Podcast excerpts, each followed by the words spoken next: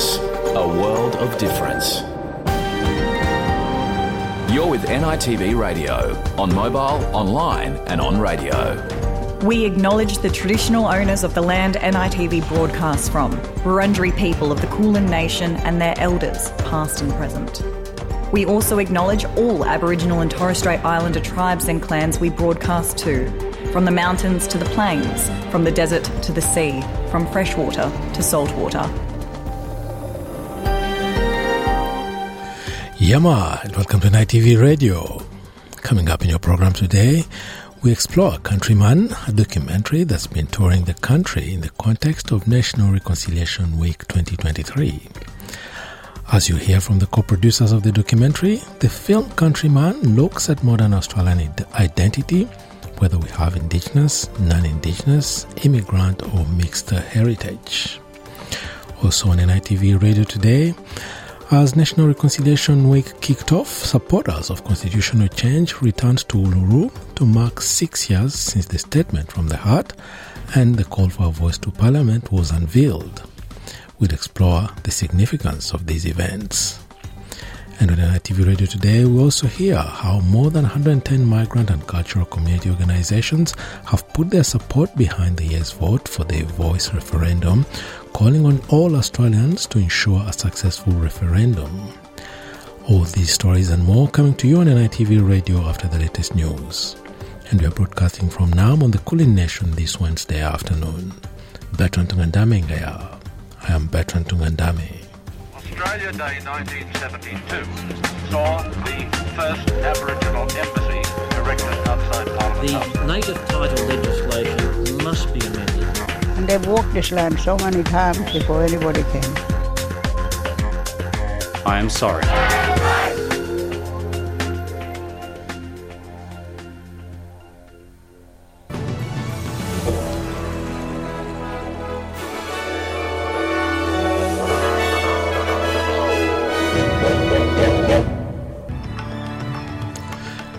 Bulletin, Indigenous Voice Referendum Bill passes Lower House. Inflation rises to 6.8% in April. And in AFL, Hawthorn's president responds to the closing of an independent inquiry into alleged racism within the club.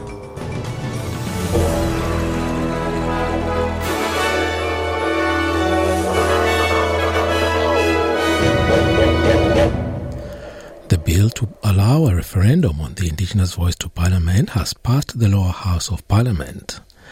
Australians are one step closer to voting sometime between August and December on whether to amend the constitution to establish an Aboriginal and Torres Strait Islander advisory body. The bill passed with 121 votes votes in favour and 25 Liberal and Nationals members voting against. It came after a week and a half of debate and more than 100 MPs delivering speeches on the bill. The bill will now go to the Senate where it is expected to pass. Migrant and cultural groups are starting to reveal where they stand on the Voice to Parliament referendum.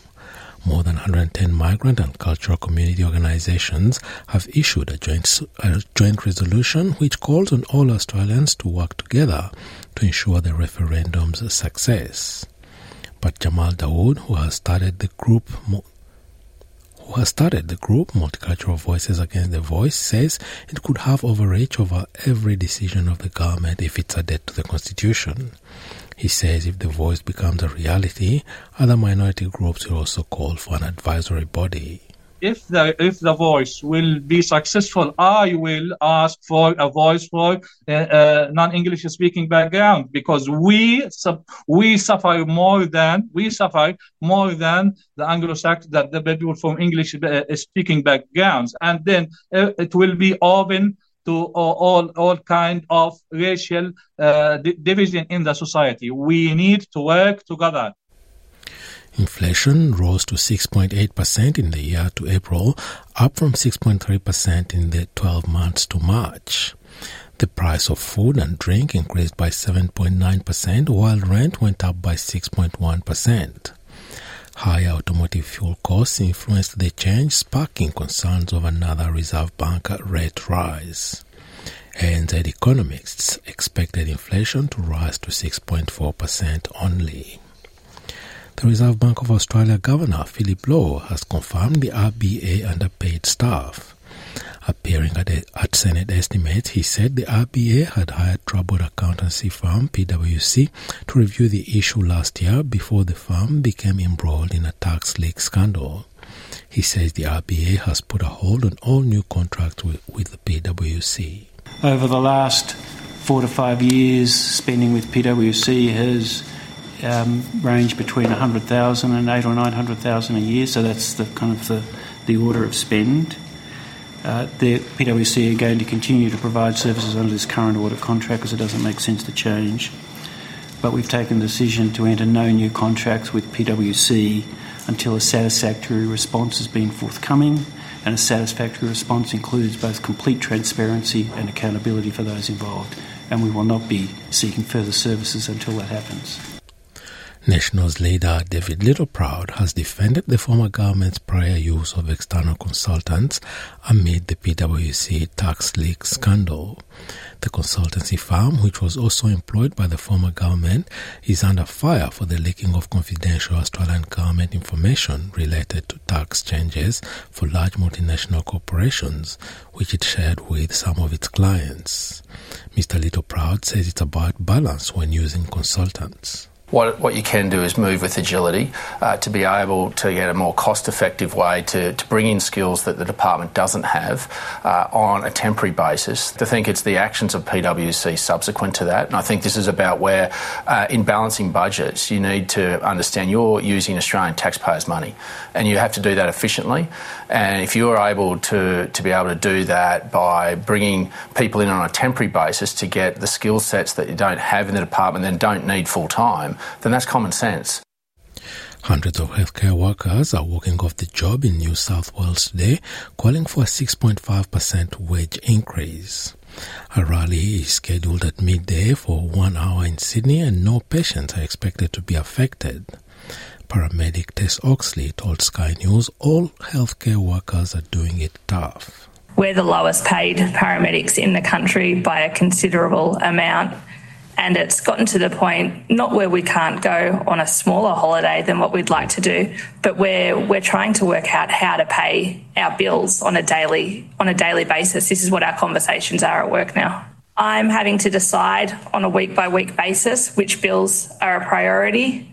I'm having to try and work out just how much petrol I need to put in my car by how far I'm driving, whether I'm driving just to work or with a second job if I have to drive a little bit further to get to that job. Premier Chris Minns says he's hopeful a deal will be reached. South Australia's upper house has passed laws to significantly increase penalties for people who engage in seriously disruptive protests. MPs debated the laws overnight, which would mean anyone charged with obstructing a public place may be fined up to $50,000 or face up to three months in jail.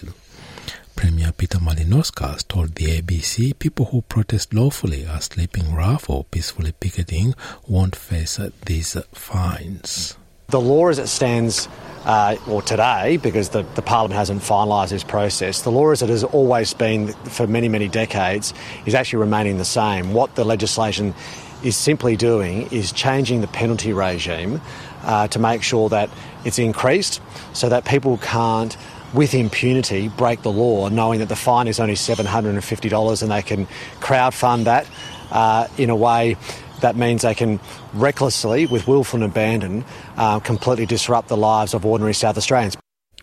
NATO says an additional 700 troops will be sent to northern Kosovo to help de-escalate violent protests, which left 13 NATO soldiers and 52 Serb-protesters wounded. Serb-protesters on Monday threw tear gas and stun grenades at NATO soldiers in the Kosovo town of Zvečan. The area's, the area's majority Serbs have never accepted Kosovo's 2008 declaration of independence from Serbia and consider Belgrade their capital more than two decades after the Kosovo Albanian uprising against repressive Serbian rule.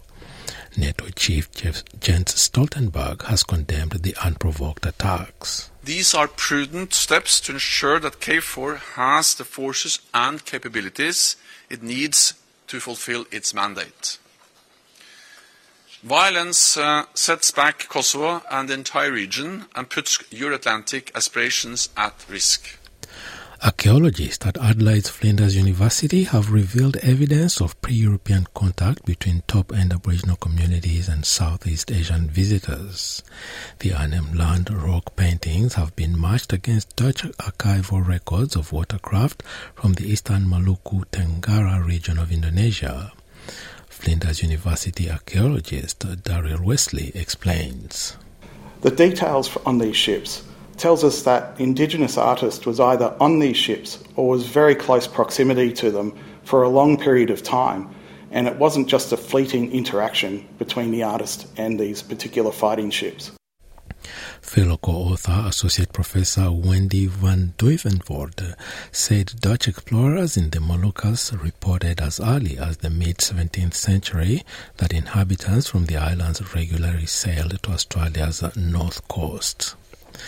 Top artificial intelligence executives have joined experts and professors in raising the risk of extinction from the software. More than 350 signatories are using US politicians to evaluate artificial intelligence with the risks posed by pandemics and nuclear war. OpenAI CEO Sam Altman is among the group as well as executives from Microsoft and Google. And in sport, Hawthorn president Andy Gowers has defended the AFL club, saying it's an inclusive team. It comes as AFL chief executive Gillon McLachlan announced the independent inquiry into racism allegations at the club would end following an agreement with six of the complainants. Legal action has been suggested, and Hawthorn themselves could be said to come under AFL investigation for how they handled the initial claims of racism. Mr. Gowers says he hopes it doesn't come to that. There are a number of um, discussions ongoing with the AFL. Of course, we'd be extremely disappointed if this matter led to uh, sanctions, including financial. Uh, but what I would say is we went into this process with the best of intention. I don't think anybody is questioning that. And having a look at the weather around the country, Broome, sunny 29, Perth, showers 20, Adelaide, partly cloudy 20, Melbourne, a shower 2, 19 degrees, Hobart, showers becoming windy 17, Albury Wodonga, cloudy 15, Canberra, cloudy 15 as well. Wollongong, partly cloudy 21. Sydney, much the same. Newcastle, partly cloudy 22. Brisbane, sunny 24. Townsville, cloudy 24. Cairns, a shower 2 27. Alice Springs, sunny 24. Darwin, sunny 30 degrees. And the Torres Strait, the Torres Strait Islands, a sunny day ahead and a top of 30 degrees. And that is NITV Radio News.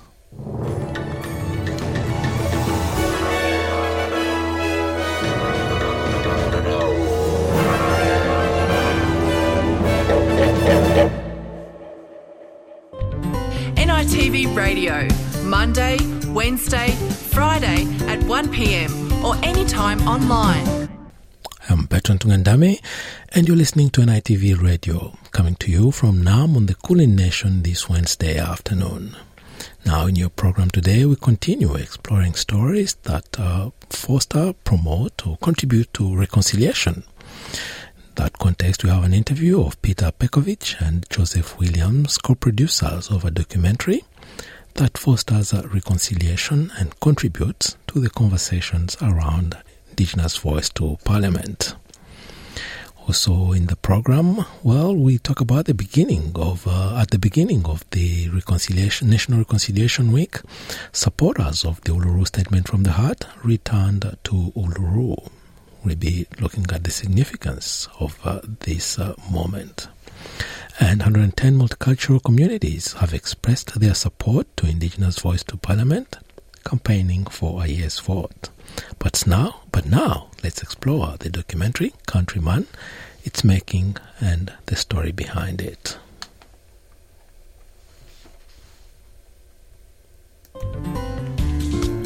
sbs.com.au slash NITV radio. I'm joined by Joseph Williams and Peter Pekotic, producers of Countryman, a documentary that has been touring the country leading up to and during Reconciliation Week 2023. The film, Countryman, fosters reconciliation and adds to the conversations around Indigenous voice to Parliament. Joseph and Peter, welcome to NITV Radio. Thank you to be on here. Good to be here. Now, during the ongoing tours, you have screenings going on, followed by Q&A sessions where members of the public can learn more and uh, have a conversation about reconciliation and uh, the story behind uh, the documentary Countryman. But before we also delve into that, can you give us some insights into the making of the film Countryman? It um, started off as a, a, a byproduct of COVID, actually. I first met Joseph when he was working with a, a, group of artists that is with the Tennant Creek Brio. They were involved with the Sydney Biennale just before COVID. And I was introduced to him and his group through a mutual friend that I practiced Vipassana meditation with at, at a temple in Bundanoon in the Southern Highlands.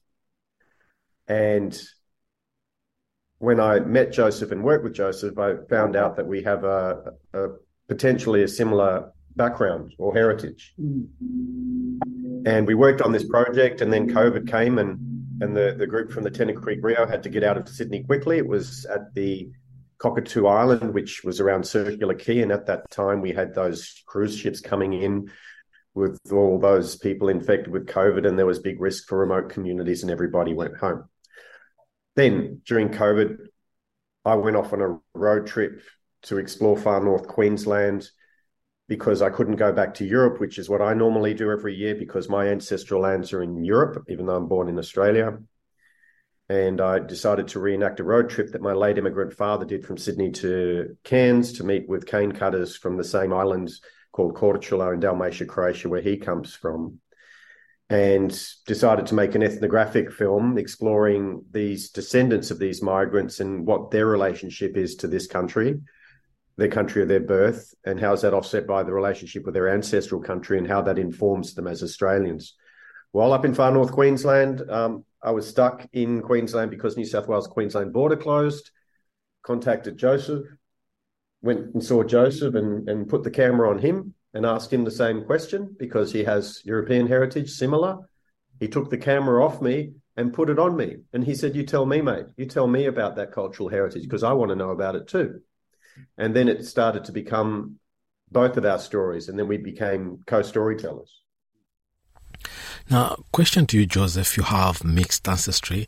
Tell us about yourself, your story, navigating your ancestry, Croatian and uh, Aboriginal. Croatian heritage, Aboriginal heritage, I got from my home, Tennant Creek, my people, the Warramunga, and other tribes I'm attached to as well and Croatian heritage from my father. His, his country is from, he's a Dalmatian from Budak, a little village in uh, Croatia. But I grew up in Tennant Creek. I've been there all my life. I'm still there. Grew up with my family there. I speak my mother's language. I know her country.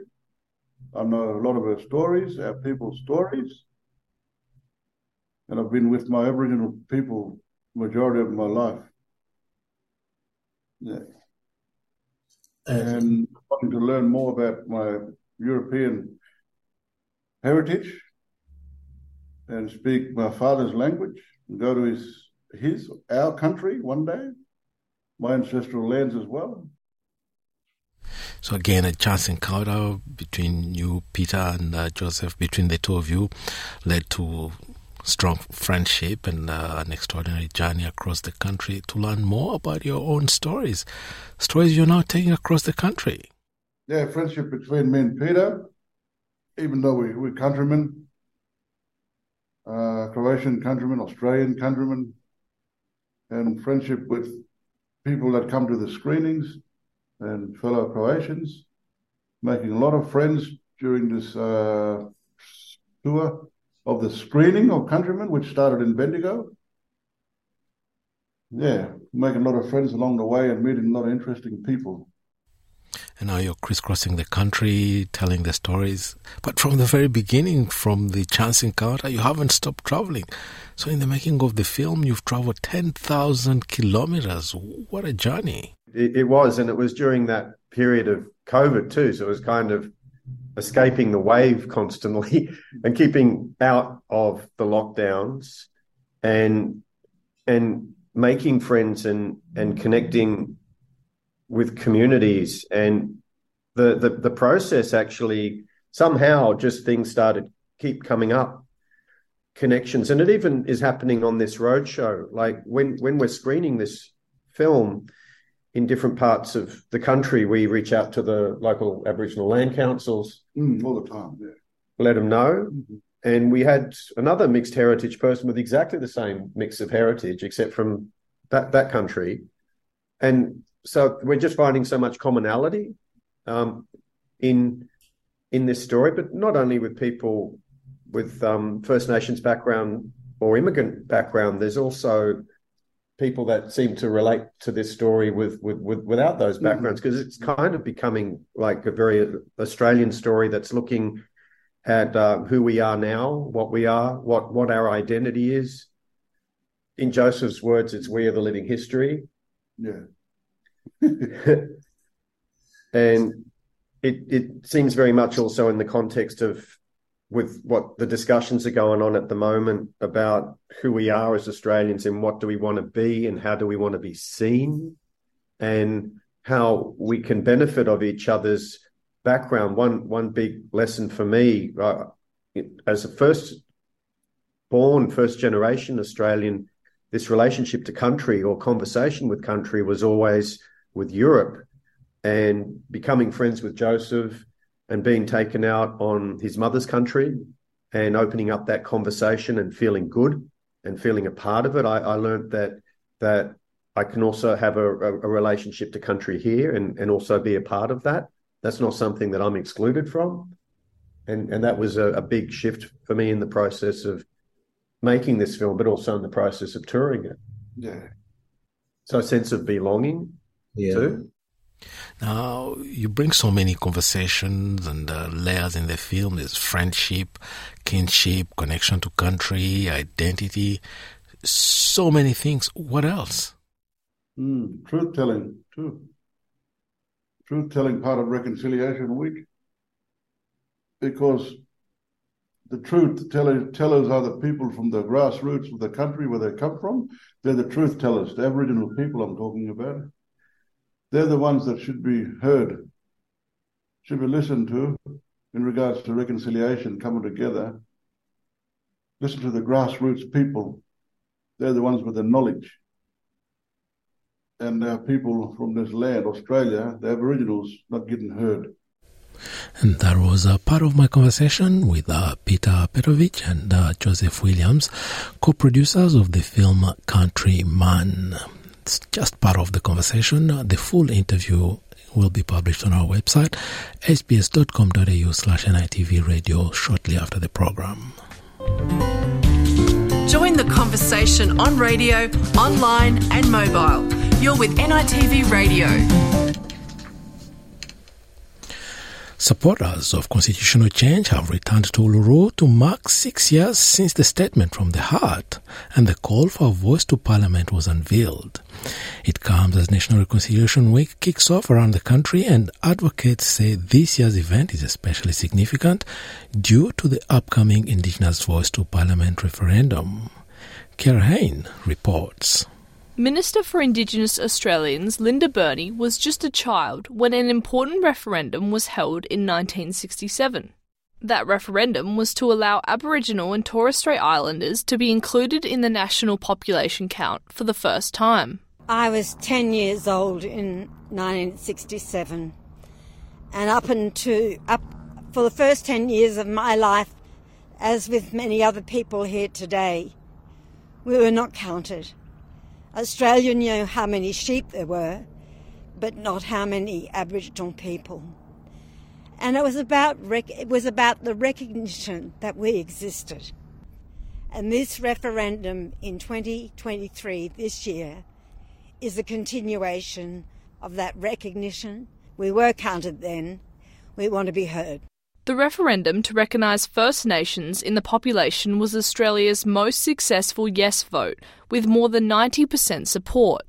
It's now a source of inspiration for those championing the Voice to Parliament referendum. Nathan Apo is a member of the First Nations Referendum Engagement Group. Reflecting on, as a young person, we have a big role to play in this. Um, looking at Auntie Jackie Huggins and uh, Auntie Pat, Auntie Linda, you know, they've done a lot of heavy lifting. Um, 1967 referendum, you know, they did all the heavy lifting. They got this over the line. You know, they did all the fighting. And as a young person, it's our time. Um, it's our time to come together. The Voice Referendum Engagement Group have returned to Uluru to mark six years since the Statement from the Heart was unveiled. It comes as the referendum bill has been passionately debated in Canberra, opposition leader Peter Dutton being one of the loudest voices to say no. The voice will re racialise our nation at a time when we need to unite the country. This Prime Minister's proposal will permanently divide us by race. As I said, the Liberal Party supports constitutional recognition, but we do not support enshrining in our Constitution a divisive, disrupting, and democracy altering Canberra based voice. We all yearn for practical outcomes which will improve the lives of Indigenous Australians. No leader, no party, and no Australian occupies the moral high ground on this matter. But Ms Burney says Mr Dutton contradicts himself. I am sorry that he has decided to vote no. And if he's so concerned about reconciliation, then I'd ask him to vote yes. The Voice to Parliament referendum bill is expected to be passed in the House of Representatives next week, and later in June, it will face scrutiny in the upper house. But Coalition Indigenous Australians spokeswoman, Senator Jacinta Price, is already among its most vocal critics. In 1967, we voted uh, overwhelmingly in support of Indigenous Australians to be recognised as equal citizens, uh, equal opportunity in, in employment and education. That is what Australia got behind. It demonstrated we're not a racist country at all. But this referendum is creating those racial divisions. So, yes, we need to be respectful in this debate. We need to respect both the yes and, of course, most certainly the no.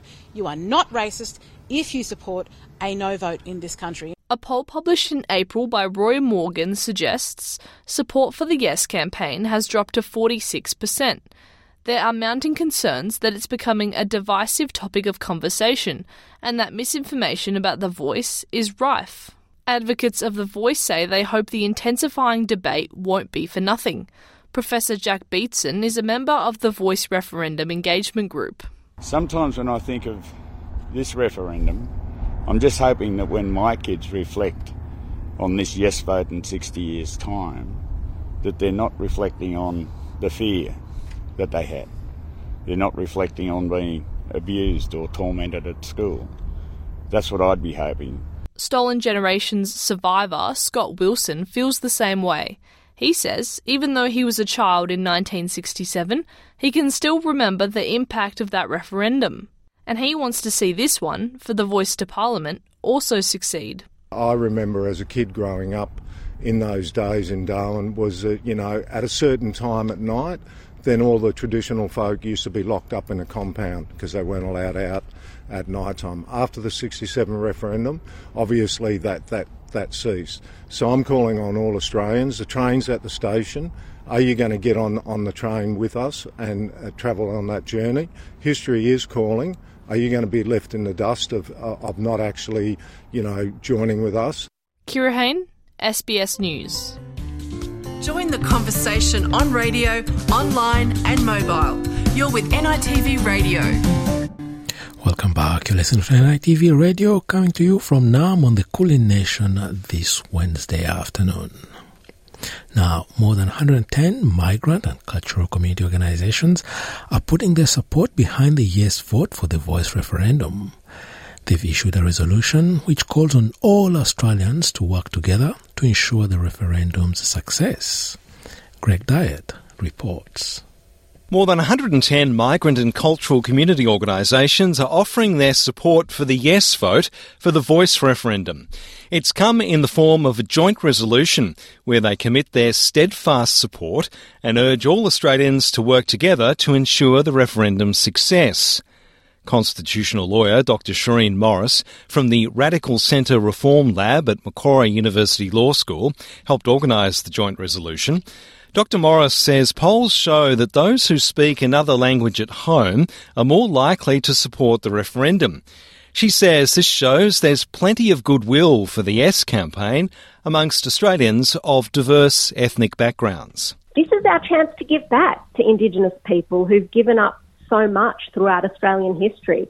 And I think that's why a lot of migrants um, do feel a deep sense of empathy for the plight of Indigenous people. Diana Lin is a Director of Community Engagement at the Chinese Community Council of Australia. She says the Voice referendum presents an opportunity for diverse Australian communities to come together. Let's stand in uh, the solidarity with our First Nations people. Listen to the you know cries from their hearts support a First Nations voice to Parliament. And we can work together with all the community to build a harmonious and uh, prosperous country for all. She says the voice referendum marks an important step towards addressing historical injustices experienced by First Nations people in Australia. As Chinese in Australia, we feel a privilege to great, grateful to call this country home. As a nation, we Australians have a rare opportunity to address this historical injustice and heal the wound in the heart of the, our country through the upcoming the First Nations Voice referendum. Dr. Sunil Vyas is the president of the United Indian Associations. He says that Australia has been a world leader in social progress and that this issue is a chance for Australia to be so again. Being a pioneer in that respect, we should maintain that tradition. And I believe in recent years, we've actually uh, lost some of our way in that, uh, that respect. Compare ourselves with New Zealand, how they treat their uh, First Nations and Indigenous peoples as well. So this is a great opportunity for us as a nation to get together, all cultures, local, people born here, young, old, new migrants, all migrants, let us all get together and actually uh, make a positive move for the future and let's be a standard bearer for the future in social justice issues, we as a nation. Other migrant and cultural groups are opposing the voice. Jamal Daoud has started the Multicultural Voices Against the Voice group. He supports constitutional recognition of Indigenous people, but says the voice should be a legislated body and not enshrined in the Constitution. He believes the voice could have overreach over every decision of the government if it's added to the Constitution, even though Prime Minister Albanese and Indigenous leaders say this isn't the case to legislate this in the constitution, which will be permanent change to the constitution and could be used by the government of the day because at the moment it is the Labour government. Uh, in the future, we don't know what will happen with the Liberal government. Where the Liberal government could use could close our borders tomorrow in front of of, of migrants or, uh, of or, or refugees under the pretext of the voice, and then it will say the voice advised us to do this or the voice advised. Uh, put recommendations. So this uh, change in the constitution could open uh, uh, uh, things to abuse by the government of the day. Jamal Daoud also says if the voice is successful, other minority groups will also call for an advisory body if the if the voice will be successful, I will ask for a voice for a, a non-English speaking background because we we suffer more than we suffer more than the Anglo-Saxon that the people from English uh, speaking backgrounds, and then uh, it will be open to all all kind of racial uh, division in the society. We need to work together Chinese Australian Steve Koh also holds the same view.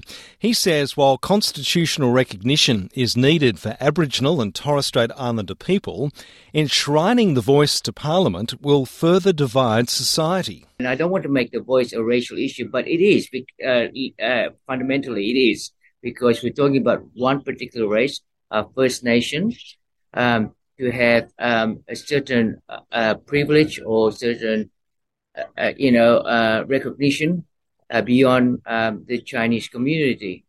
And we all come down to Australia really to escape that kind of um, discrimination or uh, or at worst the racism that we had to put up with on a daily basis. Indigenous lawyer and veteran activist Michael Mansell from Tasmania is another opponent. He says the voice doesn't offer genuine empowerment, because it can't deliver services, doesn't raise revenue, can't make laws, delivers no finances, and delivers no land. Dr. Shireen Morris says Michael Mansell is a critic because the voice is not radical enough for his liking. She says it amounts to a modest yet profound reform. For people on the further to the left, like uh, Michael Mansell, this is not radical enough, you know, because this is a pragmatic and highly modest um, constitutional proposal. Um, so he's right in the sense that it is not a silver bullet. Um, it doesn't completely overturn and flip the power relationship between Indigenous Australians and Australian governments, but it is an important, profound, modest yet profound reform to that power relationship. The federal opposition's Indigenous Affairs spokesperson Jacinta Price, who is herself Indigenous, is opposed to the voice, saying there still isn't enough known about the details of the proposal. Why would the Australian people have faith in a Trojan horse? Uh, why would the Australian people want to sign a blank check? We are not just dealing with the lives of our most marginalised Indigenous Australians, but we're dealing with the lives of all Australians. For the voice referendum to succeed, it needs to be approved by a majority of voters in a majority of states. In the absence of bipartisan support for a referendum proposal in Australia, history shows they usually fail. With opposition leader Peter Dutton opposing the voice, the Yes campaign has a more challenging task. Dr. Shireen Morris says she's optimistic nonetheless. There are remnants of bipartisan support. You know, the idea of a constitutionally guaranteed advisory body was developed by Indigenous leaders in collaboration with constitutional conservatives, including the Liberal now backbencher MP Julian Leeser who uh, recently gave a speech in Parliament making the conservative case, a very inspiring conservative case for a constitutionally guaranteed Indigenous voice. Um, and there are a handful of other uh, Liberal federal MPs who say that they will uh, be advocating yes for this proposal. Greg Dyett, SBS News. Visit sbs.com.au slash NITV radio. Now, a new report has revealed rental affordability is at a nine year low. The finding doesn't come as a surprise to many Australians who are sacrificing large portions of their salary to rental payments. Katrina Stirrat reports. Rental affordability is at a nine year low, and households across the country are feeling the strain. Alice lives in a townhouse in Sydney's inner west with two other people. Despite sharing the rent, it's still taking up a huge portion of her wage. It is definitely a substantial burden, especially being young and living, trying to be able to afford groceries going up, energy and heat prices going up so much. It's definitely really troublesome. A new report from ANZ and CoreLogic has found that an undersupply of rental accommodation and an increase in renters is leading to significantly higher prices. Head of research at CoreLogic, Eliza Owen, explains. Incomes have grown, but not as much of, as rents, and this has led to a deterioration in rental affordability. At the median level, we estimate that households would need to spend about 31% of their income to uh, pay for typical rents. If you look at the lower end of the income and rental spectrum, or what we would call the 25th percentile, uh, you're looking at around 51% of income needed to service rent. According to the report, the portion of income required to service rent has increased across the country since the start of the pandemic. Rental affordability is most strained in Hobart and Adelaide. Ms. Owen says large cities like Sydney and Melbourne are in fact more affordable relative to income. With 32% of income required across Sydney to service rents and around 26% across Melbourne. If you compare that with smaller capital cities like Hobart, for example, 34% of income is required to service typical rents in that city. Sydney still comes in as the most unaffordable market for home ownership, with Sydney siders needing more than half of their income to service a new mortgage.